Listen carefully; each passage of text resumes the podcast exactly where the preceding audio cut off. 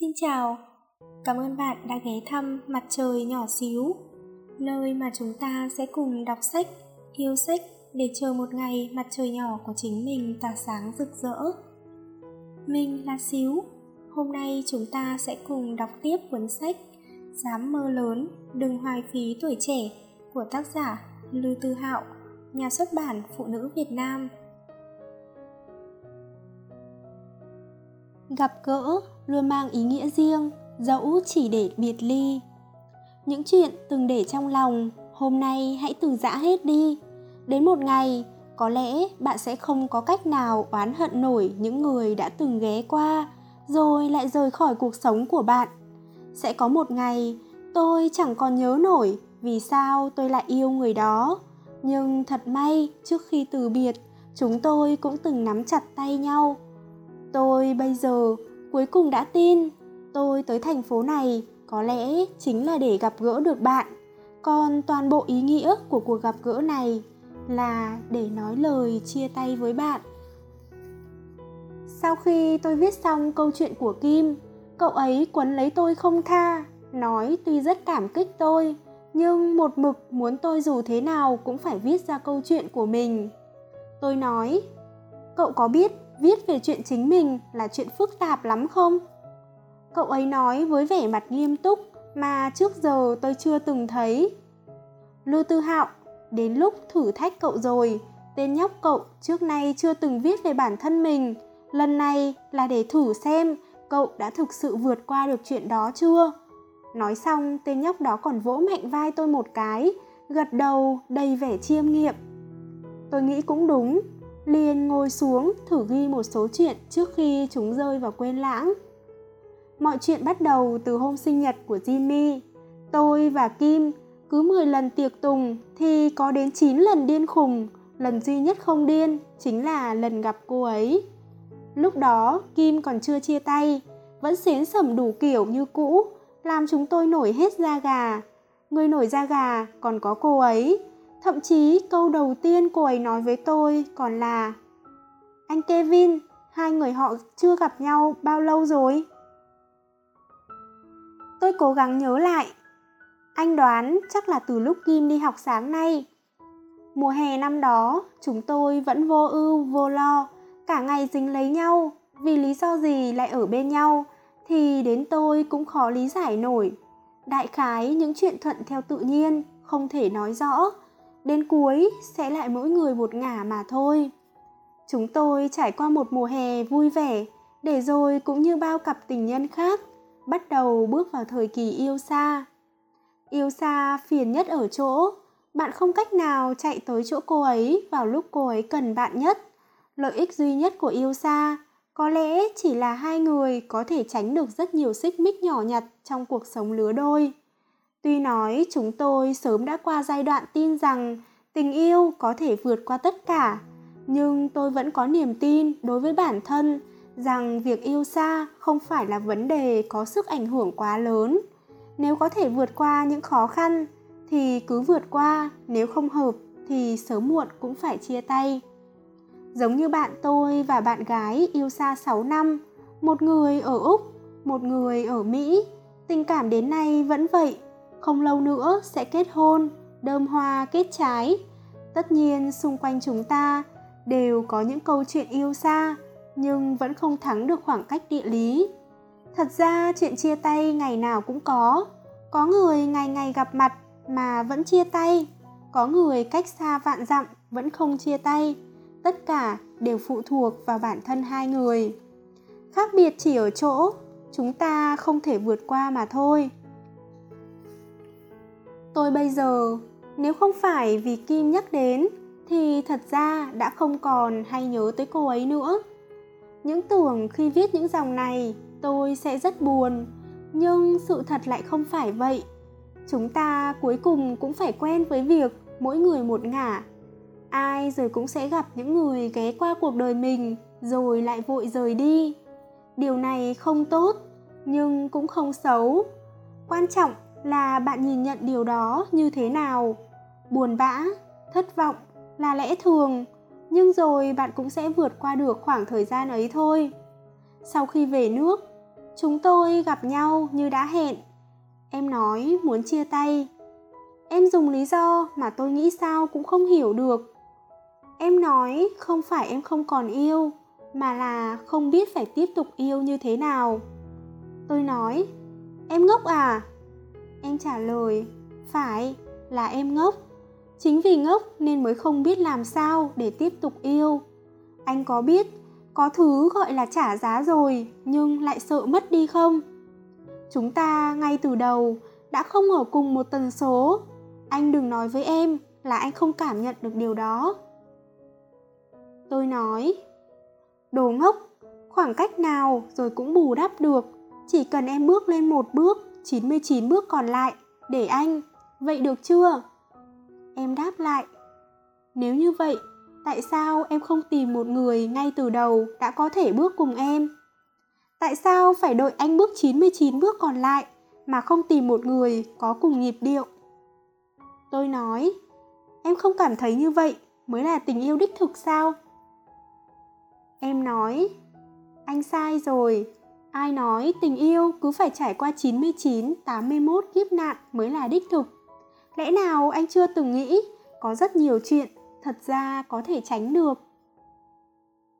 Đó là lần cuối cùng chúng tôi nói chuyện trực tiếp. Không ngờ đến giờ tôi vẫn còn nhớ kỹ từng câu lúc đó cả hai đều đang sôi lửa giận. Giờ đây nghĩ lại thì chẳng có ai sai cả chỉ là lúc đó không đúng thời điểm cách nghĩ không giống nhau có người trong chốc lát đã có thể tìm được người phù hợp. Có người lại gặp đúng người, sai thời điểm, hoặc sai cả thời điểm lẫn người. Bạn cũng chẳng thể nói rõ tại sao. Lúc đó tôi thường nghĩ, nói không chừng gặp em muộn một chút, tôi đã có thể trưởng thành hơn. Sau đó lại cảm thấy, có lẽ trước mặt em, tôi vĩnh viễn không chín chắn được. Ngày thứ hai sau khi chia tay tôi nhận được một email dài từ em. Em dặn tôi chú ý sức khỏe, chớ có thức khuya, uống nhiều sữa, nhớ hâm nóng trước. Giờ đây, mật mã của địa chỉ mail đó tôi đã quên luôn rồi. Email cũng không biết đã lạc về đâu. Cũng không hẳn trước giờ tôi chưa từng lo lắng về khoảng cách địa lý. Nhưng khoảng thời gian yêu xa ấy cũng là lúc tình cảm giữa chúng tôi mặn nồng nhất. Hẳn lúc đó chúng tôi đều không ngờ khoảng cách địa lý lại là vấn đề nghiêm trọng đến vậy. Về sau, rất nhiều người hỏi tôi, khoảng cách rốt cuộc có thể thay đổi điều gì? Tôi nói, khoảng cách không thể thay đổi bất cứ điều gì, nhưng với điều kiện bạn phải nhận thức được khoảng cách là gì. Có những thứ sẽ vì khoảng cách mà thực sự thay đổi. Nếu bạn không ý thức được, sẽ có rất nhiều việc nói đi là sẽ đi luôn. Điều đáng sợ nhất trên thế gian này là khi bạn cần tình yêu nhất thì người bạn cần lại không ở bên bạn. Em nói với tôi, giáo sư đại học của em chỉ biết chèn ép sinh viên. Em nói trung tâm thương mại cạnh làng đại học trường em có treo poster mayday em nói em canberra hôm nay mưa. Thầy giáo dạy eco của tôi cực kỳ buồn cười. Tôi ở đầu dây bên kia, nghĩ tới giọng ấn độ của thầy lại thấy buồn cười. Em tò mò hỏi tôi làm sao vậy? Tôi bỗng nhận ra, tôi không thể nào bắt chước được ngữ điệu ấy. Về sau, khi tôi tới trường đại học của em, poster của mayday sớm đã bị thay bằng nhóm nhạc nào đó mà tôi không biết. Chúng tôi học cùng một trường trung học, nhưng phải đến khi bạn bè giới thiệu thì mới biết đến điều ấy. Kỳ lạ thay, ba năm trung học, tôi luôn là đứa không khi nào ngồi yên, người tôi quen trong trường không phải ít, dù lớn hay nhỏ thế nào lại không hề biết em? Tôi luôn đùa rằng, nhất định hồi trung học, em không xinh đẹp như bây giờ, nếu không tôi đã sớm biết em rồi. Em nói, đó là vì duyên chưa tới, quen nhau sớm, có khi đã không thể ở bên nhau rồi. Tôi đáp, kể cũng đúng, trước khi quen nhau, chúng ta nói không chừng đã bước qua nhau vô số lần rồi cũng nên. Lúc đó tôi vừa bắt đầu viết lách viết những thứ chẳng đâu với đâu một hôm tôi viết cho em rằng gặp được người mình thích là khi cô ấy cho bạn cảm giác hai người gặp nhau là một việc đáng được chúc phúc em vỗ chán nói không ngờ anh cũng có lúc mùi mẫn thế nhưng kể ra cũng có lý em thấy chúng ta nhất định là cặp đôi được chúc phúc ấy. Trong lòng tôi nghĩ, chết tiệt, em một khi đã xến thì thế giới này không có đối thủ. Hồi ấy tôi hay đi máy bay. Em luôn dặn tôi phải chú ý an toàn. Một hôm em đột nhiên nảy ra ý muốn bắt tôi viết ra khuyết điểm của em. Tôi viết, rồi lại viết, cuối cùng liệt kê được hẳn một danh sách dài. Để trả thù, em cũng ngồi bên cạnh liệt kê một danh sách đầy những khuyết điểm của tôi. Còn nhất quyết cố viết nhiều hơn tôi, một mục cho bằng được. Sau đó em viết sang bên ưu điểm. Vì anh là anh. Sau đó tôi mới biết đó là chuyện Rose và Richard đã làm trong Friends. Hai người họ cứ tam rồi hợp vô số lần. 6 năm sau lại thành người một nhà. Lúc mới yêu xa, có hôm em nhắn tin nói với tôi Bạn em cảm thấy em đã vô phương cứu chữa rồi Tôi hỏi em làm sao vậy? Em đáp Vì bọn họ thấy em lúc nào cũng dán mắt vào điện thoại Lên lớp học cũng nhìn, ăn cơm cũng nhìn Đến đi vệ sinh cũng đem theo. Sau đó em nói, Nếu không phải chúng ta chỉ có thể liên lạc qua tin nhắn, Ai thèm cầm điện thoại không buông, giống như đứa ngốc như vậy. Tôi nói, Em xem, anh đã nói rồi đó. Em một khi đã xến, thì thế giới này không có đối thủ. Em nói, không phải tại anh à. Thực ra còn rất nhiều việc có thể viết ra, nhưng khi hồi tưởng lại, những chuyện tôi muốn viết chỉ vỏn vẹn nhiêu đây thời gian không hẳn lúc nào cũng tốt nhưng nó luôn có thể khiến rất nhiều chuyện trở nên đẹp đẽ hơn tôi đã chứng kiến quá nhiều cuộc chia tay họ giày vò lẫn nhau không thì cũng cãi nhau, long trời lở đất. Điều tôi luôn thấy may mắn là khi chia tay, chúng tôi không chủ ẻo, cũng không thành tâm chúc phúc cho nhau. Hồi ức đẹp đẽ, đáng nhớ, thì trong lòng tự nhiên sẽ khắc ghi, dẫu sao cũng đã từng bầu bạn bên nhau. Những chuyện đau đầu, quên được chừng nào hay chừng đó, vốn cũng không có gì đáng lưu giữ. Thời điểm mới chia tay, Tất nhiên tôi không thể thoải mái phóng bút như bây giờ mà buồn bã mất một thời gian. Vì vậy, tôi muốn đi du lịch đây đó cho khuây khỏa. Tôi đã đến những nơi ngày trước chúng tôi từng nói sẽ cùng nhau tới thăm. Lúc đó, tôi đột nhiên nhận ra thế giới khi thất tình và lúc đang yêu thật ra vẫn như vậy. Nếu để tâm, bạn vẫn sẽ cảm nhận được những cảnh đẹp lung linh ấy. Nếu không có tâm trạng, cảnh đẹp đến mấy cũng không có ý nghĩa nữa. Vốn tưởng chuyện về em phải viết được thành một câu chuyện dài như lúc đầu tôi nói. Câu chuyện tình yêu của mỗi người đều có thể viết thành tiểu thuyết dài kỳ. Nhưng viết đến đây bỗng cảm thấy không còn gì đáng viết nữa. Những chuyện trước đây cứ để lại ở quá khứ là được rồi. Những điều học được giữ nó cho hiện tại. Có những người gặp gỡ vốn là để từ biệt. Không cam tâm cũng được, cam tâm cũng vậy. Cùng với sự trưởng thành, tôi dần dần biết chấp nhận, dần biết trân trọng hơn. Tôi nghĩ đây chính là ý nghĩa của những chuyện không có kết cục ngày trước. Kim nói, những chuyện tôi tổng kết cho cậu ấy, hay đến nỗi cậu ấy muốn sinh con cho tôi, rồi lại hỏi tôi tổng kết chuyện của mình như thế nào. Tôi nghĩ rất lâu, nhận ra không có gì đáng để tổng kết. Hầu hết mọi người đều trải qua ít nhất một lần thất tình trong đời. Bạn rồi cũng sẽ hiểu có những thứ không thể miễn cưỡng được. Cũng chỉ có vậy bạn mới học được những điều trước đây không học được ví dụ như cách trân trọng, cách kiên trì, lại như cách nhìn nhận chuyện yêu xa. Bất cứ mối quan hệ nào, nếu để lại trong bạn sự cảm kích mỗi khi nhớ lại hoặc khiến bạn trở thành người tốt hơn, thì đó coi như không phải là một mối tình sai lầm. Nó cho thấy bạn không yêu nhầm người. Sự gặp gỡ của các bạn ắt sẽ ẩn chứa ý nghĩa.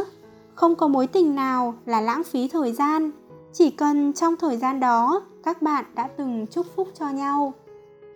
Với yêu xa, khoảng cách có lẽ cũng là vấn đề, nhưng không phải là vấn đề cốt yếu. Có những người đủ kiên trì để tiếp tục, có những người lại lựa chọn từ bỏ. Chỉ cần bạn còn niềm tin, người ấy cũng từng cố gắng, thì không có gì đáng để hoài nghi. Điều tôi tin không phải là mối quan hệ có điều kiện tốt đến đâu, mà là con người không có mối quan hệ đáng tin hay không đáng tin, chỉ có con người đáng tin hay không mà thôi. Bởi vậy, tôi hy vọng giữa những mất mát và đạt được không ngừng xảy đến, chúng ta có thể trở nên đáng tin hơn. Gặp đúng người, mọi người đều nói sau này sẽ gặp được đúng người, nhưng không ai nói người thế nào mới là đúng. Tôi cũng không biết đúng người là như thế nào, có điều theo tôi thấy kỳ thực, không cần quá nhiều điều kiện. Xét nét tỉ mỉ đến vậy, chỉ cần khi ở bên người kia, bạn cảm thấy ấm áp từ đáy lòng, không phải thấp thỏm, bất an là được. Còn lại, những thứ khác đều là thừa thãi. Vì thế, hy vọng bạn có thể gặp được người như vậy. Đừng hao tâm, tổn sức, nghĩ xem thế nào mới là tình yêu thực sự. Bởi tự bạn có thể cảm nhận được những điều đó câu cuối cùng tôi muốn nói với các bạn. Có những người lúc cần lại không thể liên lạc được, cho dù người ấy từng là một người rất quan trọng trong cuộc sống của bạn. Cho dù là lúc cần nhau nhất, chúng ta cũng vẫn không cách nào đến bên đối phương. Thế nhưng tôi hy vọng bạn bây giờ, khi cần ai đó ở bên, người đó sẽ đến bên bạn. Được rồi, cuối cùng tôi đã viết xong câu chuyện này bây giờ tôi phải gọi hội đi xử lý kim đã. Câu chuyện này khó viết thật nhưng tôi cũng cảm thấy mừng vì giờ tôi đã có thể viết ra những điều ấy. Mong mỗi bạn người đã đọc đến đây đều được bình yên.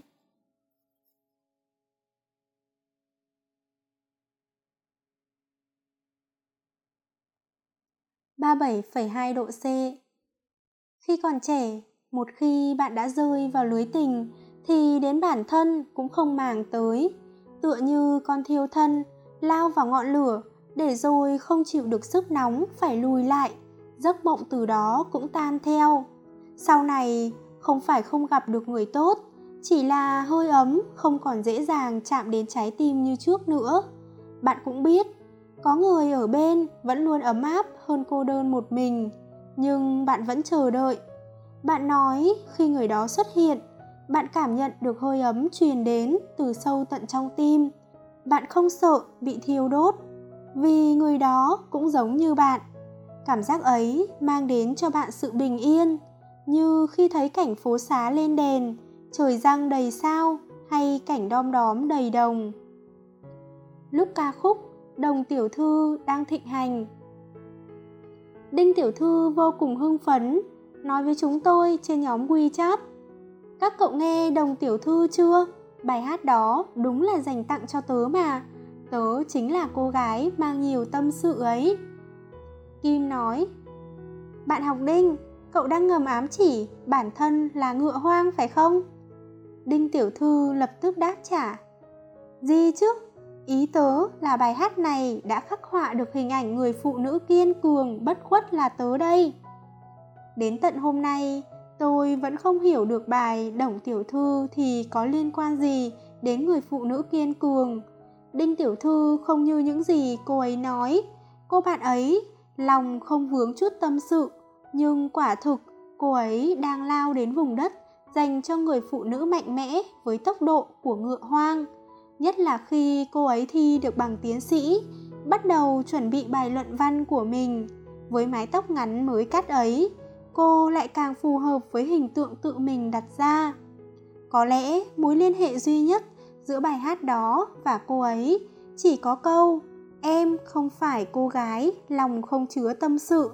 Một điểm nữa là họ của cô ấy, họ đinh, cũng bắt đầu bằng chữ đờ tất nhiên, ngựa hoang không phải ngay từ đầu đã là ngựa hoang. Nếu được, tôi nghĩ chúng có lẽ sẽ chọn dừng chân tại một thảo nguyên nào đó đinh tiểu thư cô gái trên mặt hiện rõ dòng chữ chị đây không cần dựa vào đàn ông ước nguyện năm 20 tuổi vẫn là nấu cơm, giặt rũ, dạy dỗ con cái vì người mình yêu. Trước khi cô ấy bỏ lại tất cả, chạy về phía trước, cô ấy cũng từng muốn dừng chân tại chốn ban đầu năm Đinh Tiểu Thư tròn 20, vừa hết năm 2 đại học, cô ấy đã quyết định cùng bạn trai sang Pháp du học. Đương nhiên, chuyện du học đã được gia đình cô ấy quyết định từ trước, nhưng cô ấy không nói với bố mẹ lý do chọn nước Pháp, sở dĩ là vì bạn trai. Thủ tục đã hoàn tất, không ngờ trước khi hai người lại cãi nhau to. Vốn dĩ ban đầu hai người định sau khi học xong sẽ trở về Bắc Kinh. Nhưng hôm đó bạn trai cô ấy vô tình nói dự định của mình luôn là định cư tại Pháp. Điều này trái ngược hoàn toàn với kế hoạch ban đầu của họ. Nhưng đây không phải điều khiến Đinh Tiểu Thư tức giận. Chuyện khiến Đinh Tiểu Thư tức giận là vì đến tận khi sắp xuất phát, cô ấy mới biết được suy nghĩ thực sự của đối phương. Ngày hôm đó, cô nhìn vào đôi mắt đầy hy vọng ấy, hỏi Có phải anh sợ em biết kế hoạch của anh thì sẽ không đi cùng anh nên mới cố tình giấu em không? Việc đã quyết định khó mà thay đổi, hơn nữa đây cũng không phải chuyện nhỏ nên hai người vẫn xuất phát theo kế hoạch. Nói theo lời Đinh Tiểu Thư, chỉ cần hai người có thể ở bên nhau, tương lai dù ở đâu cũng vậy. Tôi tưởng chuyện này sẽ kết thúc như vậy, cho đến gần đây, khi Đinh Tiểu Thư đang trên nhóm bạn bè WeChat, nói cô ấy một mình về nước rồi. Tôi hỏi, sao các cậu đã về rồi, không phải nói muốn ở Pháp phát triển sao? Đinh Tiểu Thư điềm nhiên nói, tớ về một mình mà, bọn tớ chia tay rồi. Jimmy thích Đinh Tiểu Thư, đây không phải là bí mật, tất nhiên vẫn trừ người nào đó. Hôm đó sau khi biết Đinh Tiểu Thư thích bài Đống Tiểu Thư, lần nào gặp cũng thấy cậu ấy đang ngâm nga bài hát này, đặc biệt là câu Phải lòng một chú ngựa hoang nhưng nhà anh lại không có thảo nguyên. Câu hát này hệt như đang nói hộ nỗi lòng của Jimmy, vì thế mỗi lần ngâm nga, cậu ấy đều bắt đầu từ câu này. Có phải ngựa hoang hay không? Có phải thảo nguyên hay không? Đều không phải là vấn đề cốt yếu. Ngựa hoang có lao nhanh đến mấy, cuối cùng vẫn phải dừng lại nghỉ ngơi. Nếu cô ấy thật lòng muốn dừng tại chốn thảo nguyên này, cô ấy sẽ dừng lại. Nếu cô ấy không thích vùng thảo nguyên của bạn, thì dù bạn có biến Sahara thành thảo nguyên, cô ấy vẫn sẽ chạy về nơi xa. Jimmy nói với tôi, Đinh Tiểu Thư chia tay bạn trai từ năm ngoái, lý do là vì anh ta có người khác. Đó là lần đầu tiên cô ấy cảm thấy hy sinh chưa chắc đã nhận được báo đáp tương xứng. Ngày đó khi biết kế hoạch tương lai của anh ta không có mình, cô đáng lẽ nên dứt khoát ra đi. Mọi người đã quen vì một người không thể cho mình tương lai mà cho đi quá nhiều, nhưng lại không bằng lòng vì những ước mơ chưa rõ trong tương lai. Có lẽ nên nói ngược lại, ước mơ sẽ không vì tương lai mịt mù mà rời xa bạn. Chỉ cần bạn quyết tâm giữ gìn, ước mơ sẽ luôn còn đó. Còn những người ngay từ đầu đã định sẵn tương lai của họ không có bạn thì sẽ không bao giờ liệt bạn vào kế hoạch của mình. Chuyện sau này như các bạn đã biết, hôm đó Đinh Tiểu Thư nhìn dáng vẻ bạn trai ra sức thề thốt, bỗng thấy nực cười. Sau đó, Đinh Tiểu Thư lấy hết tất cả quyết tâm, tích cóp trước kia, dứt áo đoạn tuyệt quan hệ với anh ta. Từ đó về sau, cô ấy càng giống ngựa hoang đất cương, vó ngựa đã cất, muốn ngăn cũng không cách nào ngăn được.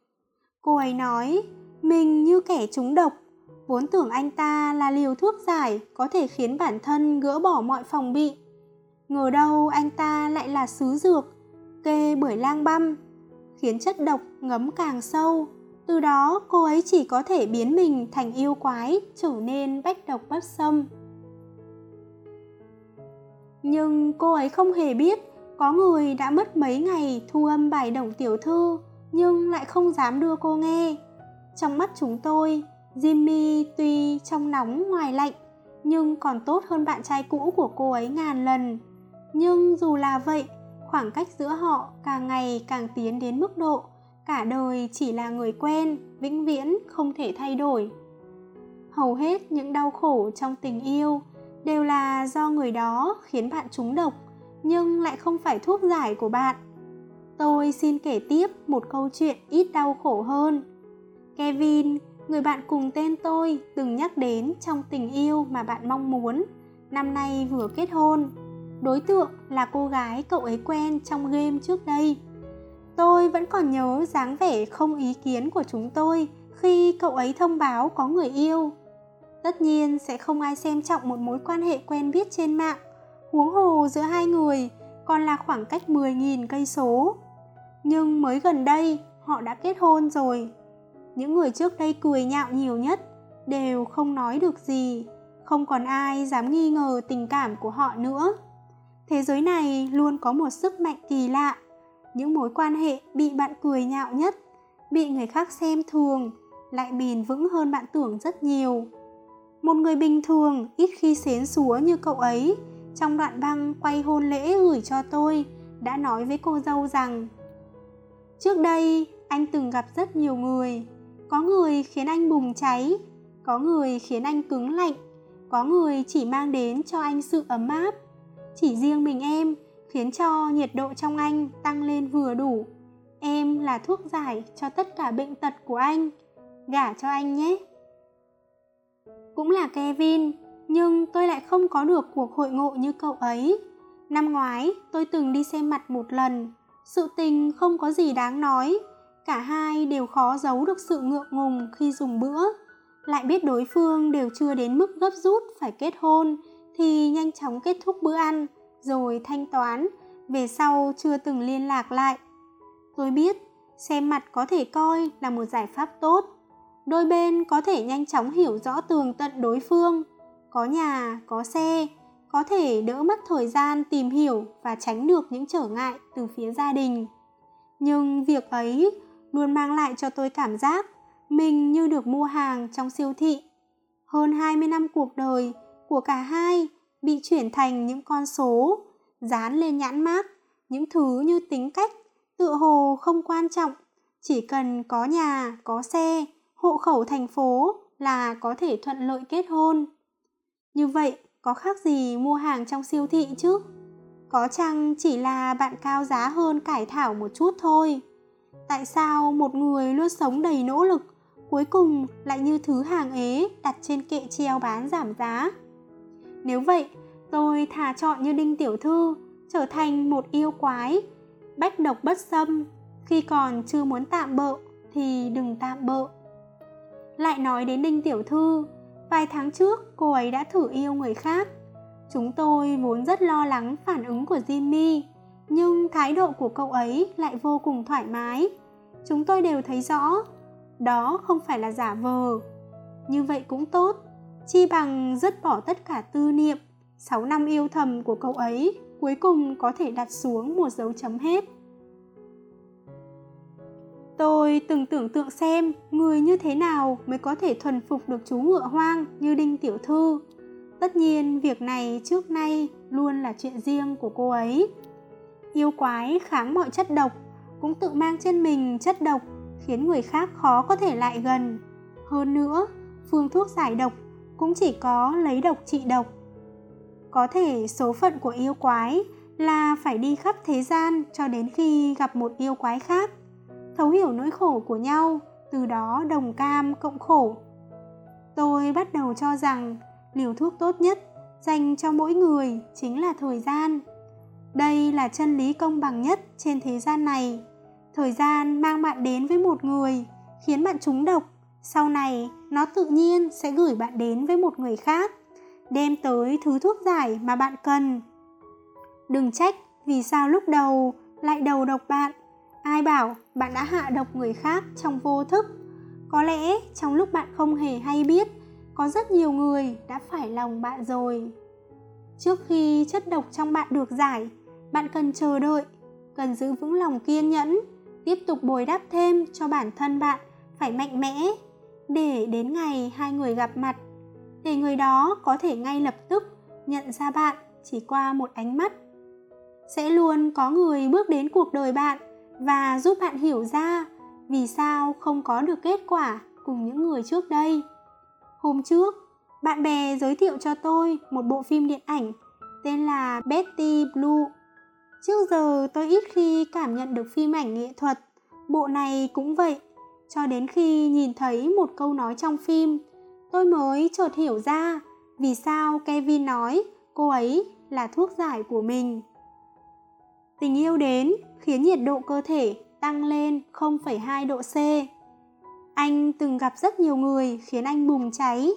anh từng cho rằng đó mới là tình yêu để rồi lại thiêu dụi tất cả có người khiến anh cứng lạnh rồi biến mất khỏi cuộc đời anh có người mang đến cho anh sự ấm áp nhưng chỉ mỗi ấm áp mà thôi chỉ có riêng mình em mới khiến nhiệt độ cơ thể anh tăng thêm 0,2%. Cho nên cuối cùng tôi hy vọng dù bạn là ai, tên gì, bạn cũng có thể tìm được 37,2 độ C của riêng mình, tìm thấy một người không ngần ngại đối xử tốt với bạn, tìm thấy thuốc giải mà bạn đã phải kiếm tìm khắp thế gian.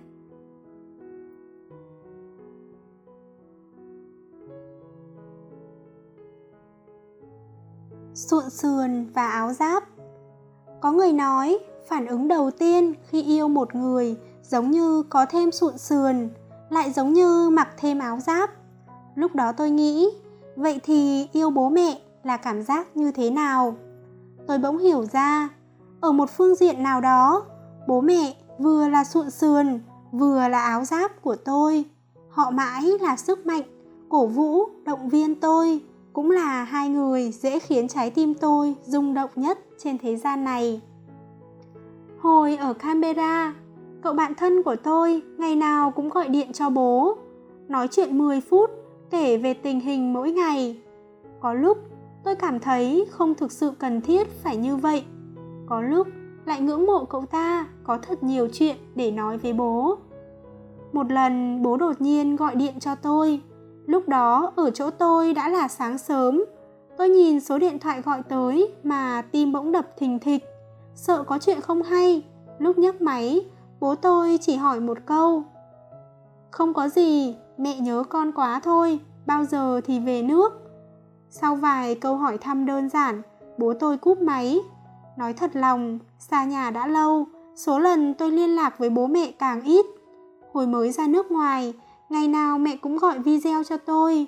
Giờ đây phải một tháng mẹ mới nhắn tin cho tôi một lần trên QQ. Không biết là do tôi ngày càng độc lập hay là đã đến lúc quan hệ với bố mẹ trở nên xa cách. Mẹ tôi trước giờ không phải kiểu người thích nói những lời tình cảm xến xúa với con trai. Bố cũng hiếm khi gọi điện cho tôi, chỉ độ mỗi tháng một hai lần, để lại vài câu không đầu không cuối trên quy quy của tôi. Từ nhỏ đến lớn, cách sống chung của gia đình tôi luôn là như vậy. Không nhiều lời, giao tiếp cũng ít, Số lần cả nhà cùng đi du lịch cũng chỉ có vài lần hồi tôi còn nhỏ. Mấy lần về nước cùng nhau ăn tối, thỉnh thoảng mẹ kể lại những chuyện hồi nhỏ của tôi. Mẹ kể hồi tôi 7 tuổi, có lần mẹ nói, con 7 tuổi rồi, có thể tự ra ngoài chơi. Sau đó tôi bèn lén trốn khỏi nhà vào buổi trưa, chạy đến cơ quan tìm mẹ. Kết quả tôi bị lạc đường. Mẹ tôi sau khi tan làm, suýt chút nữa hối hận đến chết vì đã nói với tôi câu đó. Sau đó mẹ nhận được điện thoại của đồng nghiệp nói tôi đang ở cơ quan của mẹ. Chuyện này nếu không phải mẹ nhắc đến thì tôi cũng quên bẵng mất. Lúc kể lại chuyện ấy, tôi để ý bà nội lặng lẽ ở một bên lau nước mắt. Đây không phải lần đầu tiên tôi thấy bà nội lẳng lặng lau nước mắt. Có lẽ tuổi tác càng cao, con người ta lại càng giống như một đứa trẻ. Bà tôi mua được món đồ mới, sẽ giống như đứa bé, vui vẻ cả ngày. Còn âm thầm cất đi, rồi lại không kìm được mà mừng thầm. Trong trí nhớ của tôi, bà chỉ lặng lẽ lau nước mắt đúng ba lần. Nhưng ba lần đó đều là vì tôi. Lần đầu tiên là khi tôi ra nước ngoài. Trước khi qua hải quan, tôi quay đầu nhìn lại thấy bà đang khóc thầm còn một lần vẫn là lúc tôi sắp phải đi, không muốn người nhà đến tiễn. Khi bà đưa hành lý cho tôi, không kìm được, bật khóc. Tôi không rõ người già khi tiễn con cháu đi xa có tâm trạng thế nào, cũng không rõ những người không biết dùng máy tính, điện thoại di động như ông bà bằng cách nào để biết tin về chúng tôi. Tôi không biết tâm trạng ông bà khi thấy con cái không cần mình nữa. Càng không biết ông bà thấy chúng tôi trưởng thành, rốt cuộc là vui nhiều hơn hay không nỡ nhiều hơn? Chúng ta có thể chứng kiến những năm tháng cuối cùng trước khi ông bà về già, còn ông bà lại không có cơ hội được nhìn thấy chúng ta của sau này. Thời gian quả là thứ tàn khốc nhất trên thế gian. Nghĩ kỹ lại, tất cả những thứ tân tiến, hiện đại, mẹ tiếp xúc đều là vì tôi quy wechat weibo thật lòng mà nói, tôi không thích việc bố mẹ theo dõi cuộc sống của tôi bằng mọi giá. Nhưng lại không cách nào tưởng tượng được cái cảnh khi tôi không ở nhà, bố mẹ nhìn vào căn phòng trống trải của tôi trong lòng sẽ nghĩ những gì? Mẹ là anh hùng trong lòng tôi. Mẹ chưa bao giờ tỏ ra yếu đuối, chưa bao giờ buồn bã trước mặt tôi. Lần duy nhất là khi tôi đang lên mạng mẹ đột nhiên nói, từ nhỏ, tính cách tôi đã độc lập như vậy. Lớn lên càng cảm thấy khoảng cách giữa hai mẹ con ngày một xa hơn. Lúc đó tôi đang đeo tai nghe. Nhưng thực ra, âm lượng cũng không to đến mức không nghe thấy gì. Xong chỉ có thể làm bộ đang chạy bản thảo, đến quay đầu cũng không dám. Tôi biết, bố mẹ là sụn sườn của tôi, chỉ cần họ xảy ra chút chuyện tôi nhất định sẽ vội vàng trở về. Nhưng nếu họ muốn thuyết phục tôi sống một cuộc sống khác, có lẽ tôi sẽ đấu tranh dằn vặt, thử cố thuyết phục họ hoặc tự thuyết phục bản thân. Khi con người ta ở độ tuổi ngoài 20 xung đột giữa lý tưởng của bản thân và hy vọng của bố mẹ ở một mức độ nào đó sẽ không thể dung hòa. Nhưng tôi biết bố mẹ chỉ muốn xem quyết tâm của tôi đến đâu mà thôi nhưng bố mẹ cũng là tấm áo giáp của tôi. Mỗi khi tôi chán nản, buồn bã, chỉ cần nghĩ tới họ là cảm thấy tràn đầy động lực. Nghĩ tới tốc độ trưởng thành của mình chắc chắn phải nhanh hơn tốc độ già đi của bố mẹ. Có lẽ chúng ta đang vì tình cảm mà tranh luận, vì mơ ước mà cháy hết mình. Có lẽ ở một góc độ nào đó, bố mẹ chính là gánh nặng ngọt ngào của chúng ta. Nhưng mỗi khi nghĩ tới họ tôi lại cảm thấy mọi sự dày vò và khó khăn thực ra cũng chẳng phải là điều gì to tát. Khi trời sập xuống, bố mẹ chính là vị anh hùng giữ đất trời cô liêu của con. Khi trời tắt sáng, bố mẹ chính là ánh sáng của con.